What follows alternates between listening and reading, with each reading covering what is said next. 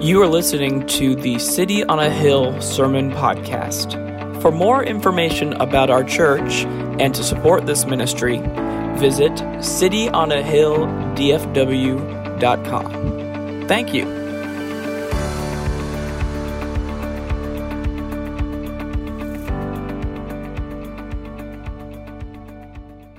Well, good morning. How are we? For our first time guests with us this morning, welcome. Hope that, uh, that you find this church welcoming to you and perhaps uh, your next home. We'd love to walk with you and minister to you, uh, whatever season or stage of life you are experiencing right now. And for those of you who are watching or listening online, thank you for tuning in as well. Uh, this morning we are uh, embarking on week four of our Coffee Cup Faith series, a series where we have been exploring some of the most popular verses that you will most likely find on the side of a coffee cup at your favorite local Christian bookstore. And uh, this morning is a bit of a, a unique uh, coffee cup faith sermon, and uh, you will find out why here in a moment. We're going to begin, though, by using our imaginations something that uh, you know is, is helpful to do i think every now and again to use your imagination. I want you to go on a journey with me. Imagine this as if it were a movie playing in your mind of two people in love married and uh, starting a family and just living uh, in the midst of a very stressful day. Meet kate. Kate is 31 years old. She's a nurse in a local emergency room She's just gotten off of a very, very long shift. You know, nurses work those like 24s, right? Where, where they and so she's, it's been a long, long day, and, and she's on her way home. It's evening time. She's on her way home to her beloved husband, Jack. Jack is an engineer, about the same age, and, and has also had a very stressful day for different kinds of reasons. Just a busy, stressful day in the office. Both of them have two small children, and uh, they both get home, and uh, they, neither of them want to cook dinner. They're just not, they don't have what it takes. There's nothing left in the tank. And so they do uh, what most responsible young married uh, people with children do they go to Chick fil A. Um, they get there, they eat. They soon remember that really uh, going out to eat with small children is not a whole lot easier than cooking at home. It's just a different set of problems, right? But at least there's no dishes, and so they're, they're thankful for that. Uh, they wrap things up. They begin their drive back home. Kate is at this point just thinking, oh my gosh, I'm so stressed out. I'm so tired. You know, I, I just oh, I still have to do bedtime with the kids, and, and you know, it, it's past bedtime already, and I'm, I'm so exhausted. And they get home, and, and Jack looks at her and he says, Sweetheart, why don't you go and make a cup of tea and get comfortable, and I'll put the kids to bed? Jack has been taking a love and respect course at his local church. He's learning. So Kate is thrilled. She's so excited about this. Finally, what a heaven send. She puts the kettle on. She goes and gets her comfortable clothes on. She comes back and, and she begins to think about what cup do I want to drink my tea from? You know, you got to have the right cup. And then she sees it the perfect cup to come at the end of a stressful and long work shift. The reminder that she has needed all day long. She picks up the cup and she looks intently at the words and she reads them to herself. Psalm 46:10, "Be still and know that I am God." Mm. It's just what she needed. Be still after a day of being so busy and know that He is God. And so she adds her tea to it. She adds a little bit of honey and coconut creamer because she's not British. And she sets it on the counter and she thinks, you know what would go really great with this? Is a snack. I need a snack. I need something to eat while I drink this tea. And so she walks over to the cupboard and she opens it up and she begins kind of looking through her options. What do I have that will go great with this chamomile lavender tea? And about that time, Jack, her husband, quietly closes the door to the kids' room. The kids are asleep. He has successfully done it. And in total guy fashion, as he's walking into the room to change, he says, Hey, babe, will you make me a cup of tea as well? He almost had it. He almost had it. But she's kind and she says, You know what? You can have that one. You can have, go ahead and take that one. and go get your comfortable clothes on. And then, and then maybe we can watch a TV show or just spend a little bit of time alone uninterrupted before we go to sleep. And so, you know, Kate, she kindly gives her tea to him and begins, you know, getting the stuff out to make another cup. And, but she's a little bit upset because she thinks, you know, that was a great verse for me. I mean, I, you know, it was a long day and it really, it really spoke to me. And then she sees it an even better cup. One that meets her right where she is from the beginning. And so she looks at it, she picks it up, and she reads it quietly to herself Psalm 46 5. God is in her. She will not fall. Mm. Mm, the perfect cup again for her and Jack both. I didn't plan on, it's a silly story, it's not even real, but I, I I didn't plan on doing two verses, but when I discovered that two of our coffee cup verses came from the same psalm, I couldn't pass it up. I thought, you know, we, have got to do them both. We got to somehow work them in here. They're just so convenient. They both literally come out of Psalm 46. They both convey messages that are really nice after, honestly, a long day, a long, stressful day, very ministering, right? And uh, more than that, they are both often read out of context. And so, our task this morning is to understand the context of verse 46 so that we can rightly understand not one, but two of our coffee cup verses this morning. Now, I want to say up front that Psalm 46 has a, a very established place within church history, particularly Reformation history. If you're a fan of the Reformation period, you might be aware that Psalm 46 served as the inspiration behind the very well known hymn written by the great reformer himself, Martin Luther, called A Mighty Fortress is Our God. Mm. If you're not familiar with it, it begins like this A mighty fortress is our God, a bulwark never failing. I just, I gotta say, we need to bring that word back. Bulwark. It just, you just sound smart when you say it. Our helper he amid the flood of mortal ills prevailing. So Psalm 46 serves as a uh, really important sort of cornerstone in uh, one of the greatest hymns uh, probably of all time. It also is connected deeply to uh, a particular story in Old Testament history.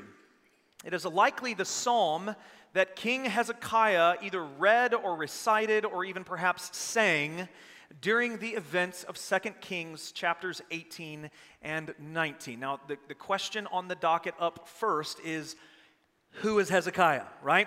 And it's a great question. Let me give you a little bit of background. So, after King Solomon, most of you are probably familiar with him, David's son, uh, Solomon sins, and his sin splits the kingdom into two kingdoms. And they become the northern kingdom of Israel with the capital city of Samaria where the Samaritans come from, and the um, southern kingdom of Judah, with the capital city of Jerusalem. Each of these kingdoms throughout history are governed by and led by separate kings. So when you read uh, the book of Kings, you will find uh, that the king that is being talked about is often connected to either Israel or Judah. Hezekiah was a king of Judah, the southern kingdom, and he was a very godly king. And in 2 Kings chapter 18, uh, chronicles a story where the Assyrian armies, a major world power, new on the scene, goes on this massive conquest. They have this massive army. They have just sacked the northern kingdom of Israel and taken those people into exile. And they have moved their way down south and are approaching Judah. And the people of Judah knew that this was happening. They knew this was coming. They knew that a massive army was, was nearly at their doorstep. They had just fortified their walls. And they knew that it didn't really matter because the Assyrian army was so big and so powerful that Judah knew the only way we have a shot at not dying or being taken into exile is if Yahweh himself shows up. Eventually, Assyria arrives. At first, Hezekiah tries to pay them off. He goes into the treasury and just like empties out everything and sends it off to the Assyrian king, hoping that that will sort of calm things down and they'll go back to Assyria and, and not try to do anything else. That doesn't work. And so imagine we're going to use our imaginations again here a couple more times. So hopefully your mind is primed for uh, uh, just sort of a scene to play out. The Assyrian army approaches and they begin to surround the city, surround the walls. You can literally feel the ground shake as they march. That's how many of them there are. The sound of tens of thousands of voices begin to shake the walls as they taunt you and talk about the ways they are going to kill you and burn your kingdom to the ground. And suddenly, silence. And the commander stands up above the rest and he begins to yell this message to you, your king, and the rest of the people. This is uh, 2 Kings 8, 18 28 through 31. He says, Hear the word of the great king, the king of Assyria.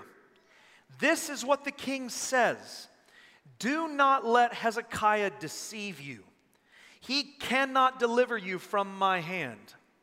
Do not let Hezekiah persuade you to trust in Yahweh when he says, Yahweh will surely deliver us. This city will not be given into the hand of the king of Assyria. Do not listen to Hezekiah. This is what the king of Assyria says Make peace with me and come out to me.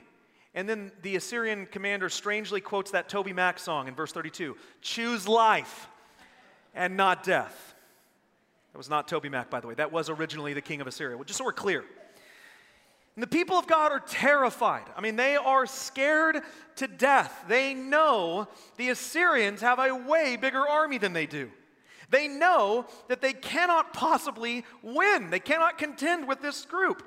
And then to make matters worse, the Assyrians, they begin to taunt God himself. Verse 30, 33, it says, Has the God of any nation ever delivered his land from the hand of the king of Assyria? In other words, they're saying, Oh, oh, you think that your God is going to save you? Well, that's what every other nation said as well, and their God didn't save them. We took them all. No God can stand against the king of Assyria. They begin mocking Yahweh. And that, at that moment, is when Isaiah shows up, the same prophet that the book of Isaiah chronicles. He's in Second Kings as well, doing his prophetic ministry. He shows up, he tells Hezekiah not to worry, but to begin to pray. That doom is eventually going to fall on the Assyrian king that Yahweh will, in fact, answer their prayer and come and fight their battle, and they will have such an enormous victory over this Assyrian army that all of the nations will know that it wasn't Israel, it wasn't Judah, it was Yahweh who is King of kings. And then we get down to 2 Kings chapter 19, verse 35. This is after uh, dialogue back and forth with Hezekiah and Isaiah. And it says, And that night the angel of the Lord went out and struck down 185,000 in the camp of the Assyrians. And when the people arose in early in the morning, behold, these were all dead bodies. One angel is all it took. It wasn't a host of angels. It wasn't like a small special ops team of angels, right? Like one on 40 or 50. It was just one angel. The angel of the Lord is all it is. Comes down, 185,000 trained warriors and the Assyrian army gone. Game over. Battle is won. The war has ceased. The Assyrian king flees. The people of God are saved, and God alone receives the glory. An amazing story. What we find in this story in 2 Kings 18 and 19 is that when all else fails, the Lord is present with his people. He is present with his people, he provides for his people, and they in turn rejoice in his power. Now, with that in mind, we're going to read Psalm 46. Now that we understand the background, the backdrop for Psalm 46, you're going to find that the psalm reads a little bit differently. We're going to read the whole thing, just let the text speak for itself, and then we'll break it down into some sections and make some applications along the way. Here it is Psalm 46. Read along with me if you have your Bibles open. It says, God is our refuge and strength, a very present help in trouble. Therefore, we will not fear, though the earth gives way, though the mountains be moved into the heart of the sea, though its waters roar and foam, though the mountains tremble at its swelling. Selah. There is a river whose streams make glad the city of God, the holy habitation of the Most High. God is in the midst of her. She shall not be moved. God will help her when morning dawns. The nations rage, the kingdoms totter. He utters his voice, and the earth melts. The Lord of hosts is with us. The God of Jacob is our fortress. Selah. Come, behold the works of the Lord, how he has brought desolations on the earth.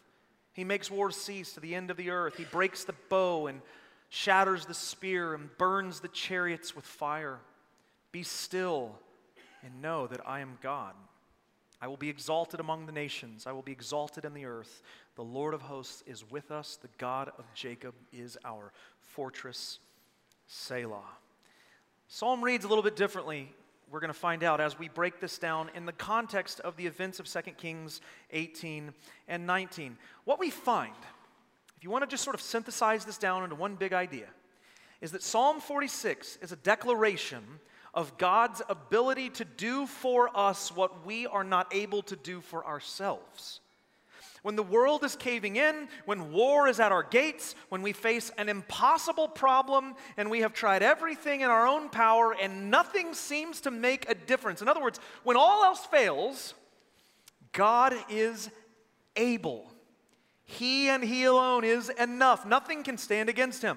So, what I want to do for the remaining time here is talk about the ways in which this psalm applies to us. We are obviously not the nation of Israel, we are the church. We don't face a physical war. Our kingdom is not of this world, Jesus says. But we do face a war every single day against sin. And so, what I want to do is apply this psalm to our struggle against sin, against the internal battle of sin. And I want you to see that even in the most hopeless helpless times of your life, when you face the most impossible odds, when nothing seems to work the way that you think it should work, when nothing that you do seems to matter or help, whether it's a battle with addiction, a character defect, some kind of sin struggle in your life that's created conflict between you and a spouse or a wayward child or a friend or a family member, you need to know that what you are not able to overcome, God is able. Because when all else fails in your fight against sin, He is enough. I want to approach this psalm in three different sections. Before we jump in and really talk about the content of this, I want you to notice the structure of the psalm. It's naturally broken into three sections for us. We don't even have to, we don't even have to imagine where those breaks might be. If you notice at the end of, of verses 3, 7, and 11, you find this funny little word, Selah. Selah is a Hebrew word that we actually really don't know the meaning of. We don't really know what this word means or how to translate it. We assume that it was probably some kind of musical direction given to uh, the people singing or performing the psalm. We think that because this is a word that is exclusively found in the book of Psalms, except for one other place, Habakkuk chapter 3, which also forms a song. And so we think that it is probably some kind of musical direction for the people to slow down a little bit each time they come across it, or a full stop. Perhaps it's a time to pray in between verses. We really don't know exactly what it meant, but we do clearly see that the Selah at the end of these verses provides three distinct sections. So we're going to work through it in three sections as well. And, and really, I think you can think of this psalm as an outline for what you are to do in your battle against sin. Three steps that you take as you fight against the sin in your life. We're going to walk through them together. Are we ready? Yep. All right, good. Well, because there's, there's, we're doing it anyways. So, because that's all that we have, there's no plan B. Uh, step one when all else fails in your struggle against sin, one, we run into the presence of God. We run into the presence of God. This is what Isaiah told Hezekiah to do. This is what the psalmist suggests as well. That when you began, uh, begin to battle against your sin in your life, you are to first and foremost run into the presence of God. Look at verse 1. it says that God is our refuge and strength, a very present help in trouble. There's really rich terminology, very. Um, uh, illustrative terminology in this first verse that I don't want you to miss.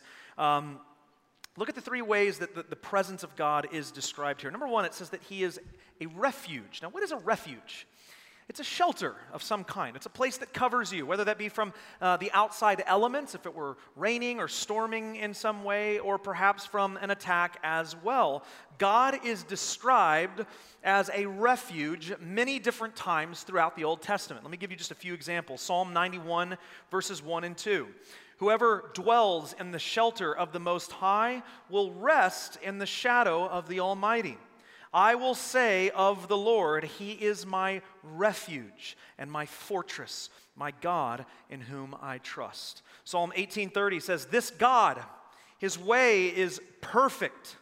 The word of the Lord proves true. He is a shield for all of those who take refuge in Him.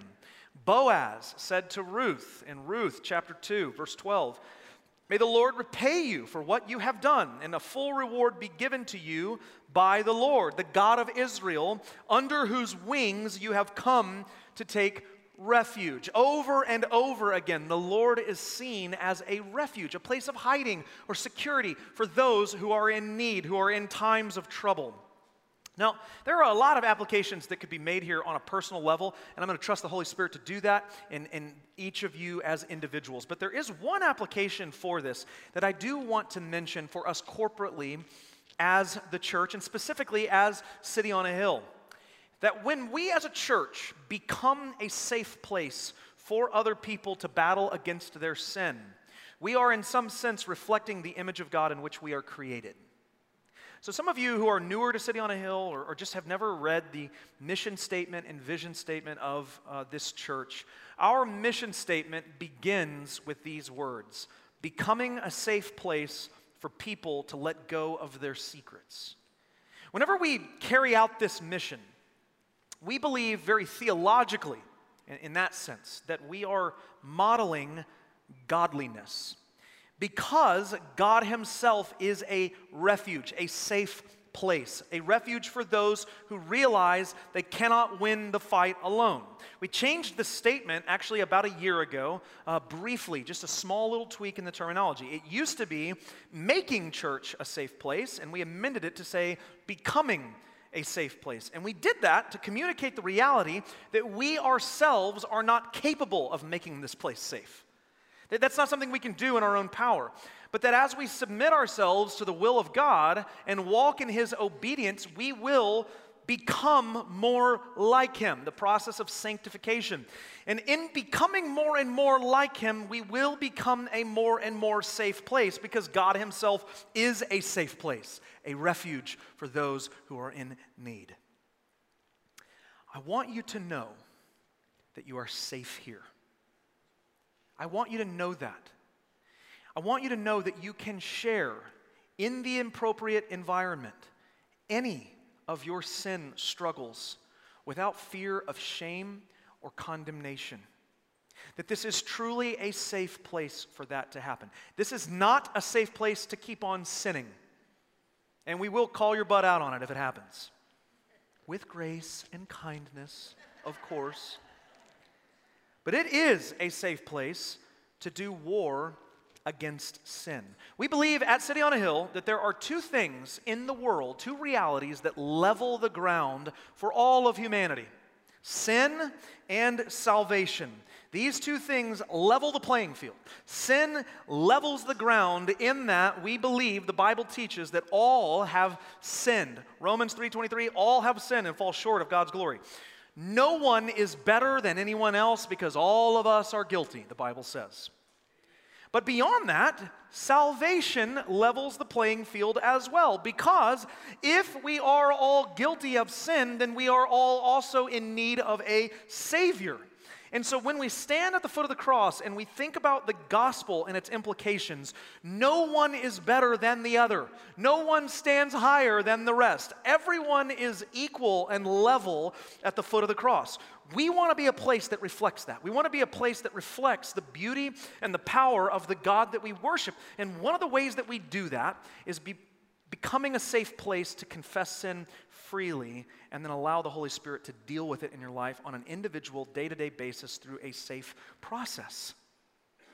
So, there is, I want you to understand, a, a, very real and present theological reason behind the mission of this church. We believe that when we are a safe place, we are in every way imaginable modeling who God is a refuge to those in need. He is our refuge. Second, notice it says He is our strength. This is a word that's often found in conjunction with refuge. And again, it is conveying the idea that God is not only a safe place, but that He is safe because, crucially, nothing is stronger than Him. So, whenever you consider the weight of whatever it is that you are facing, God is stronger than that thing. Therefore, you can run to Him, you can run into His presence and expect safety because He is greater than the threat that is pursuing you. If you were to imagine for a moment that we were outside enjoying time at a picnic and a tornado broke through the clouds and began ripping through the field. And I was like, hey, come on, follow me. I've got a shelter. And we run across the field, and you find this makeshift straw shack you're not going to feel very safe there because it cannot possibly withstand what is coming. But God is not like that. God is able to overcome, He's stronger than anything that you potentially face that could destroy you. I love being a dad because I think there are just these moments every day, if you pay close enough attention, where you see these really wonderful spiritual illustrations sort of come to life. Uh, I love to cook. It's one of my hobbies. It's something that I do sometimes to, to de stress. and so I'll take my girls with me to the grocery store when I'm picking out ingredients that I, uh, you know, for new recipes that I want to try. They usually hate it. It's fine. I'm teaching them life lessons. they can suffer well. But one thing that is surprising, admittedly, is that when we get back from the grocery store, they always want to help bring the groceries inside. And I obviously welcome that. I select what they're able to carry. I don't want them to drop anything that might break or carry anything that might be too heavy. One of the things that they inevitably always want to try to, to grab is like the, you know, 48 pack Sam's level thing of bottles of water, you know? I'm like, you're nine. You're not going to be able to do that. But, but I let them. They struggle. You know, they go over and try to help one another. They just can't seem to muster it up. And then eventually they kind of look over at me like, okay, you win. We can't lift it, you know. And I, of course, grab it and throw it up on my shoulder and keep walking. They're like, Daddy, you're so strong, you know. And it, but it's a, it's a really, you know, as silly of, of a story as it is, it's, it's really a pretty good illustration, I think, of our relationship to our Heavenly Father.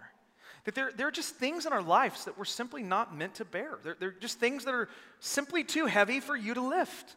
You can't do it. No matter how hard you try, no matter how much help you've been able to recruit in your life, we cannot lift certain things. They're just too heavy. And once we're finally finished struggling in our own power, doing the same thing over and over and over again, and we finally surrender that thing to Jesus, He picks it up like it is nothing.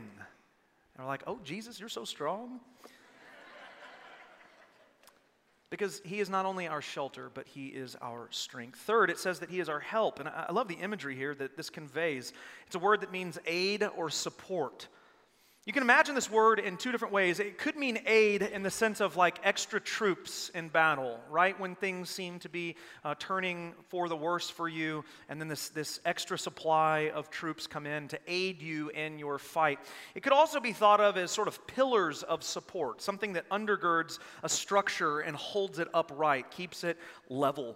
And it says that, that God is a very present help in trouble. The word trouble here is the word narrowness, literally translated. It means narrowness. It, imagines a closed space with no escaping. In other words, the, the idea in this verse is that when you find yourself with your back against the wall, there's nowhere for you to go, there's nowhere out, the Lord provides the way out. He is the escape, He is the ever present help in that moment where you have no other place. He is the place that allows you to escape it. It reminds me of Paul's words in 1 Corinthians chapter 10 verse 13 where he says that God is faithful and he will not let you be tempted beyond your ability, but with the temptation he will also provide the way of escape that you may be able to endure it.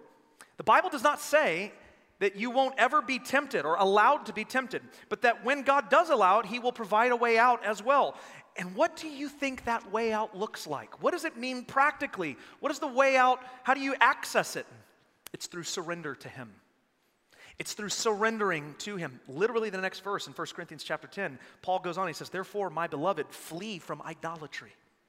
In other words, when you find yourself in a position with your back against the wall, run away from that which you have put your trust in that is not God, whatever idol you have uh, clung to during that time, and run into His presence. He is your ever present help in trouble, your shelter, and your strength. I think it's important for me to mention this lest you get any wild ideas about what this verse does not mean. Whenever you run into the presence of God, it is important for you to know it does not mean that somehow all of your problems will become magically fixed. You need to know that. Sometimes our sin in our lives set into motion consequences that are simply unavoidable, that you just can't escape. They're irreversible. You need to get that. You need to understand we don't run into the presence of God when all else fails so that we can keep our lives exactly the same way. I say that all the time. Guys, especially, get to this place where they're like, all right, I'm ready to surrender. I want to run into the presence of God. And then they get mad when everything else around them is falling apart. And it's like, well, but you did that. And God never promised to keep it together.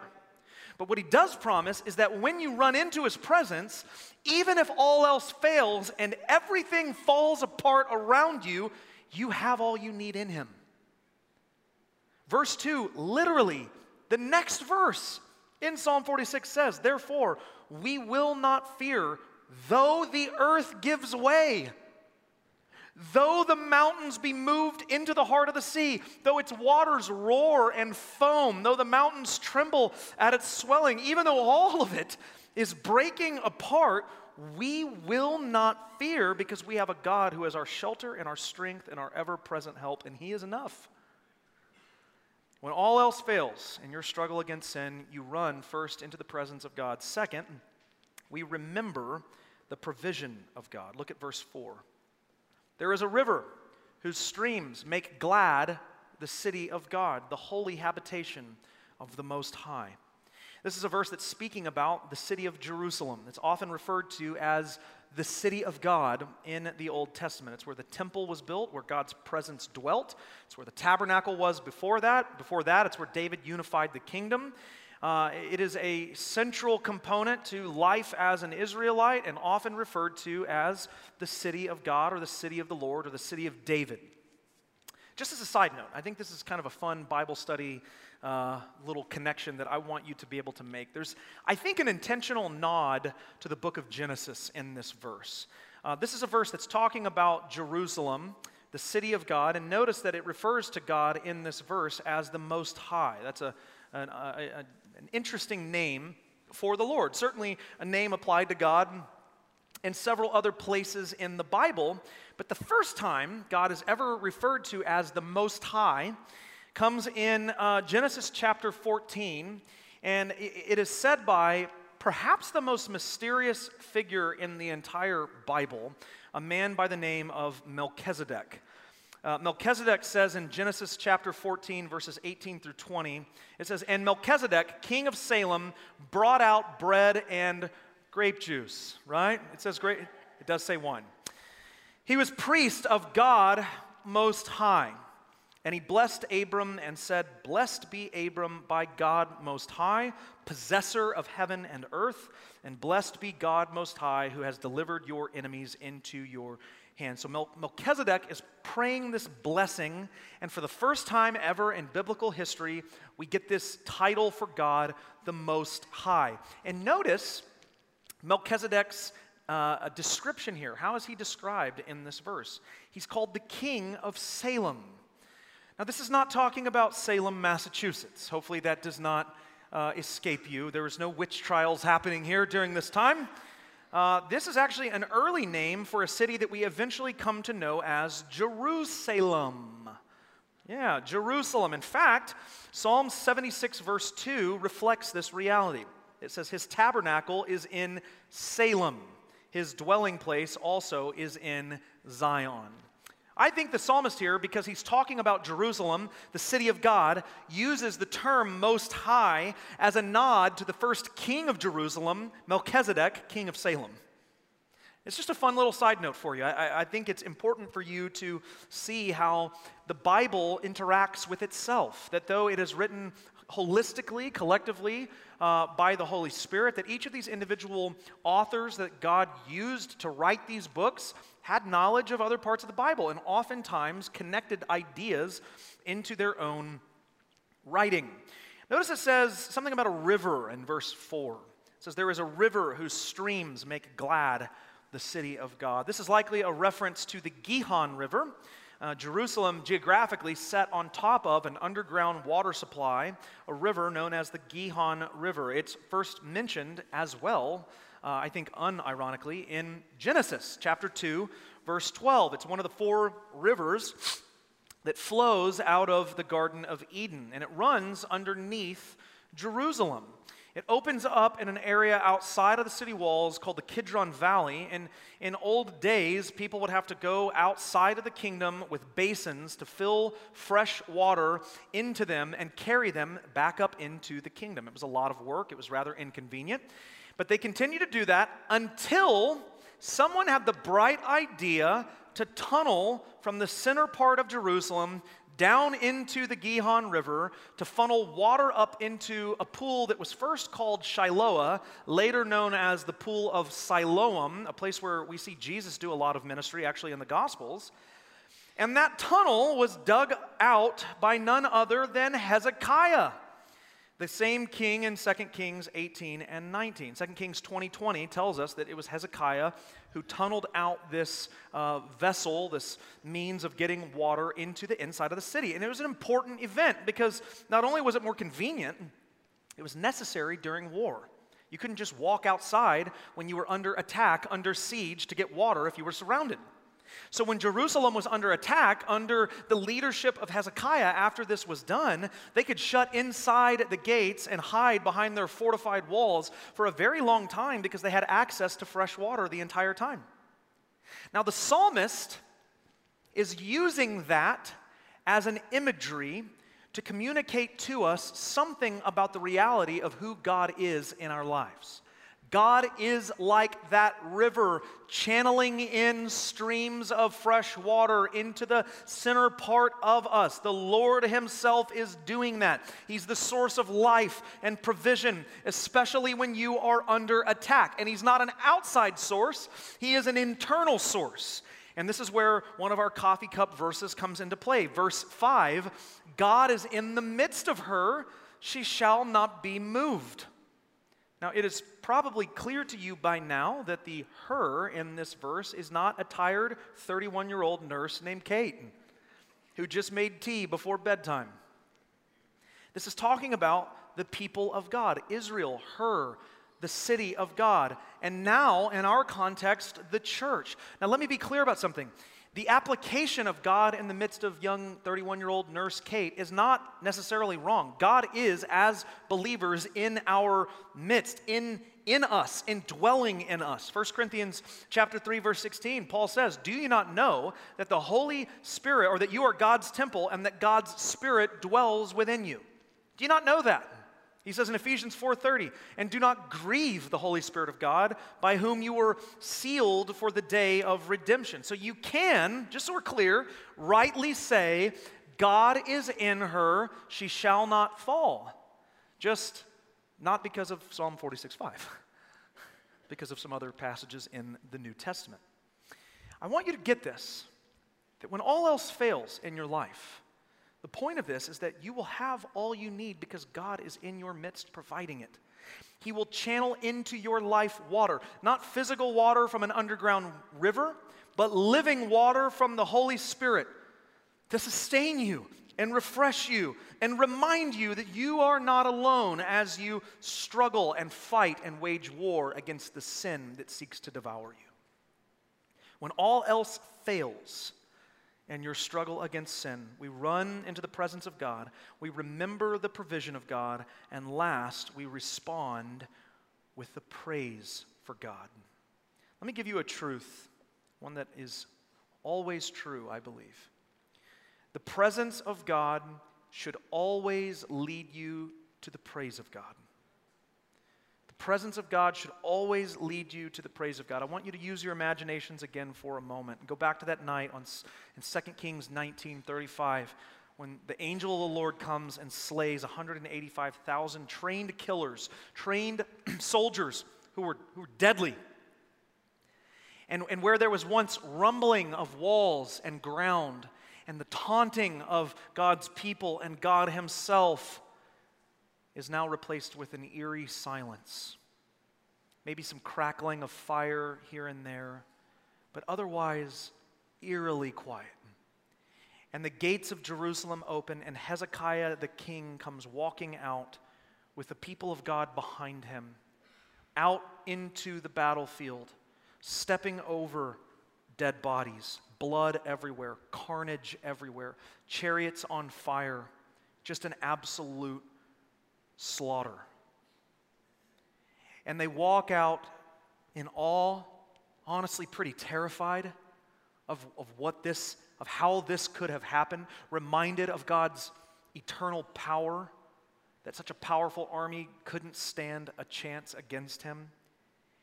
And imagine that Hezekiah walks out into the midst of it, and the people of God are coming out to observe. And Hezekiah turns to his people and he holds his hands out so as to reference the destruction around them.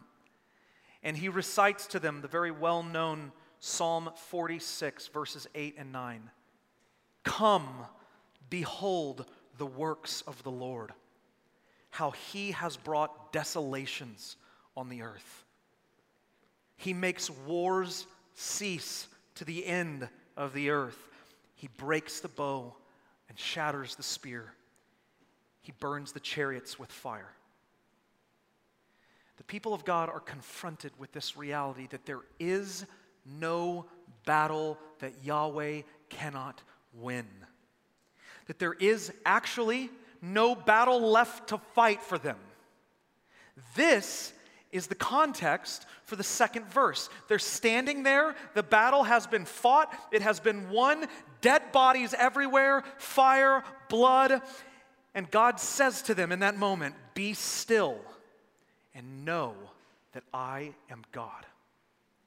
He's not saying, Be still because you're too busy right now. That's a fine application. I don't have any problem with that. If, that. if the coffee cup speaks to you at the end of a long day, totally fine. But what he's saying here is be still because there's nothing left for you to do. Because I've already done it for you. There's no more fight left. So just sit there, be still, and worship me. Notice what he says. He continues in verse 10 I will be exalted among the nations, I will be exalted in the earth. The only thing left to do now that the battle is over, the battle belongs to him, and it has been won, is for the people of God to praise him. That's it. That's all we can do. This is why the gospel is so powerful. Jesus is a mighty warrior. He has conquered our enemy. He has laid waste sin and death and left its lifeless corpse on the battlefield. And he stands over it all and he says, It is finished. There is nothing left for you to do. You don't have a part in this fight. You, you couldn't have fought it. You couldn't have won. You're not good enough. You're not strong enough. It would have devoured you, but Jesus has conquered it. And so be still, for there's nothing left, and know that He is God, and fall on your face and worship Him, for He's worthy of our praise.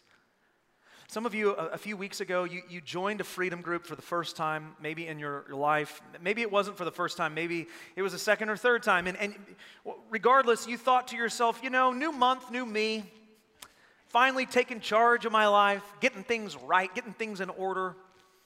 And now you're, what, week four, week five in the process? Things are getting a little, a little thick, and, and, and you are wondering, I'm not sure if I can really handle this. And so I, I want to reassure you of something. You can't. You can't handle it. You, you have not nearly enough of what it takes to handle it. You cannot beat the sin that you are fighting and struggling against right now in your life. But listen to me Jesus not only can handle it, he has handled it. He has handled it. It is finished. Your job is not to win the war. Your job is not even to fight the war. Jesus won the war. Your job as you struggle on a day to day basis is to simply run into the presence of God who loves you, your shelter, your strength, your help when you are in trouble, when your back is against the wall, to remember the provision of God in your life, the streams of living water pouring into you through the Holy Spirit who indwells you as a believer, and simply to respond in worship. And we want to give you that opportunity to do do that right now. I'm going to pray, and we are going to sing. Uh, the, the, praise band is going to come back out and lead us in a song that we have sung a number of times, a song that we call the Lord of Hosts, that's actually not named the Lord of Hosts. It's named Psalm 46. And then in parentheses, it is titled the Lord of Hosts. And now that we have worked through this, now that we have worked through what this psalm means and the background of war and destruction and the desolations that God brings upon his enemies and the refuge and the strength that we find in him, we'll find a new appreciation, I believe, for what this song means. Even those of you who are in this 12 step process right now, you are trying, you, it's like you, you know, what is it? You, you, you recognize that there is a higher power, Jesus, who can handle whatever it is that is powerless, that you are powerless over in your life, and, and you are going to surrender that thing to Him. And then what do you do? You continue to try to fight it yourself. It's the hardest thing in the world to just let God do the work in your life for you and get out of the way. Instead, we run into His presence, we remember His provision through the Holy Spirit, and we respond in worship. When all else fails for you, Jesus, the Lord of hosts, does for us what we cannot do for ourselves. Let's pray. Father, how we thank you. We are grateful that you are greater, stronger, and more powerful than anything in our lives. Lord, you make the war cease by the power of your blood on the cross and through the resurrection, you conquer sin and death. And you invite those of us who would believe to share in the blessing that you have made possible the blessing of, of freedom, salvation, no condemnation, no shame. Would we be a safe place that reflects who you are? Would we be a people who recognize that we cannot fight the fight before us, but that you, God, have already won it. And that you go before us on our behalf. Lord, we love you, we thank you, and we praise you in the name of Jesus. Amen. Amen, church. Please stand and let's sing one last song.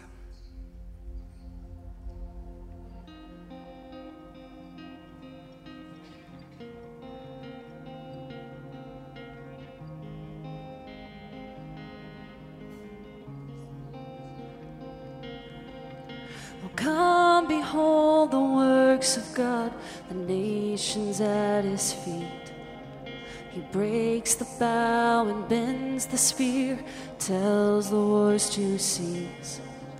Almighty One of Israel, you are on our side. We walk by faith in God who burns the chariots with fire. Lord of hosts, you're with us, with us in the fire, with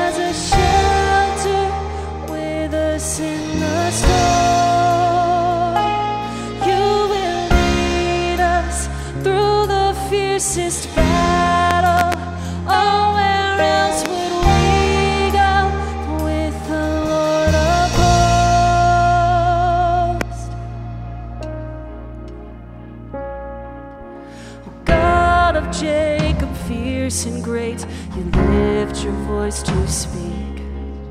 The earth it bows and all the mountains move into the sea. Lord, you know the hearts of men, still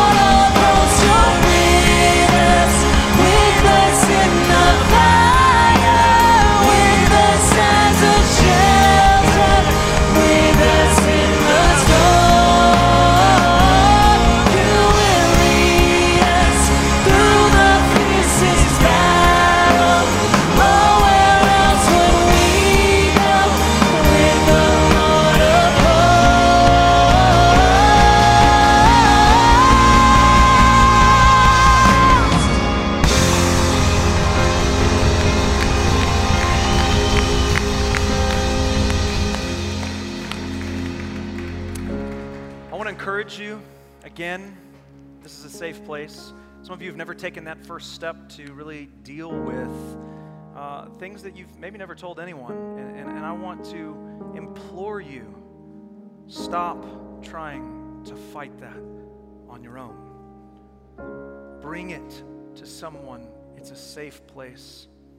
The Lord is our refuge and strength.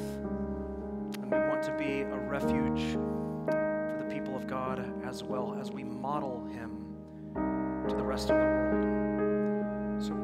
Prayerfully consider that, what that looks like, and come and talk to one of us. We can help you get to the appropriate environment where you can begin to do that kind of work and hopefully for the first time see the Lord of hosts go before you and fight that fight that you have lost over and over again. God bless you. Thankful for the ministry that God is doing here in our midst. No thanks to many of you. You are the heartbeat of City on a Hill. I said no thanks. I meant thanks too. Sorry. broken vessels that God uses to reach broken people. That's who we are. We'll see you next week. God bless you.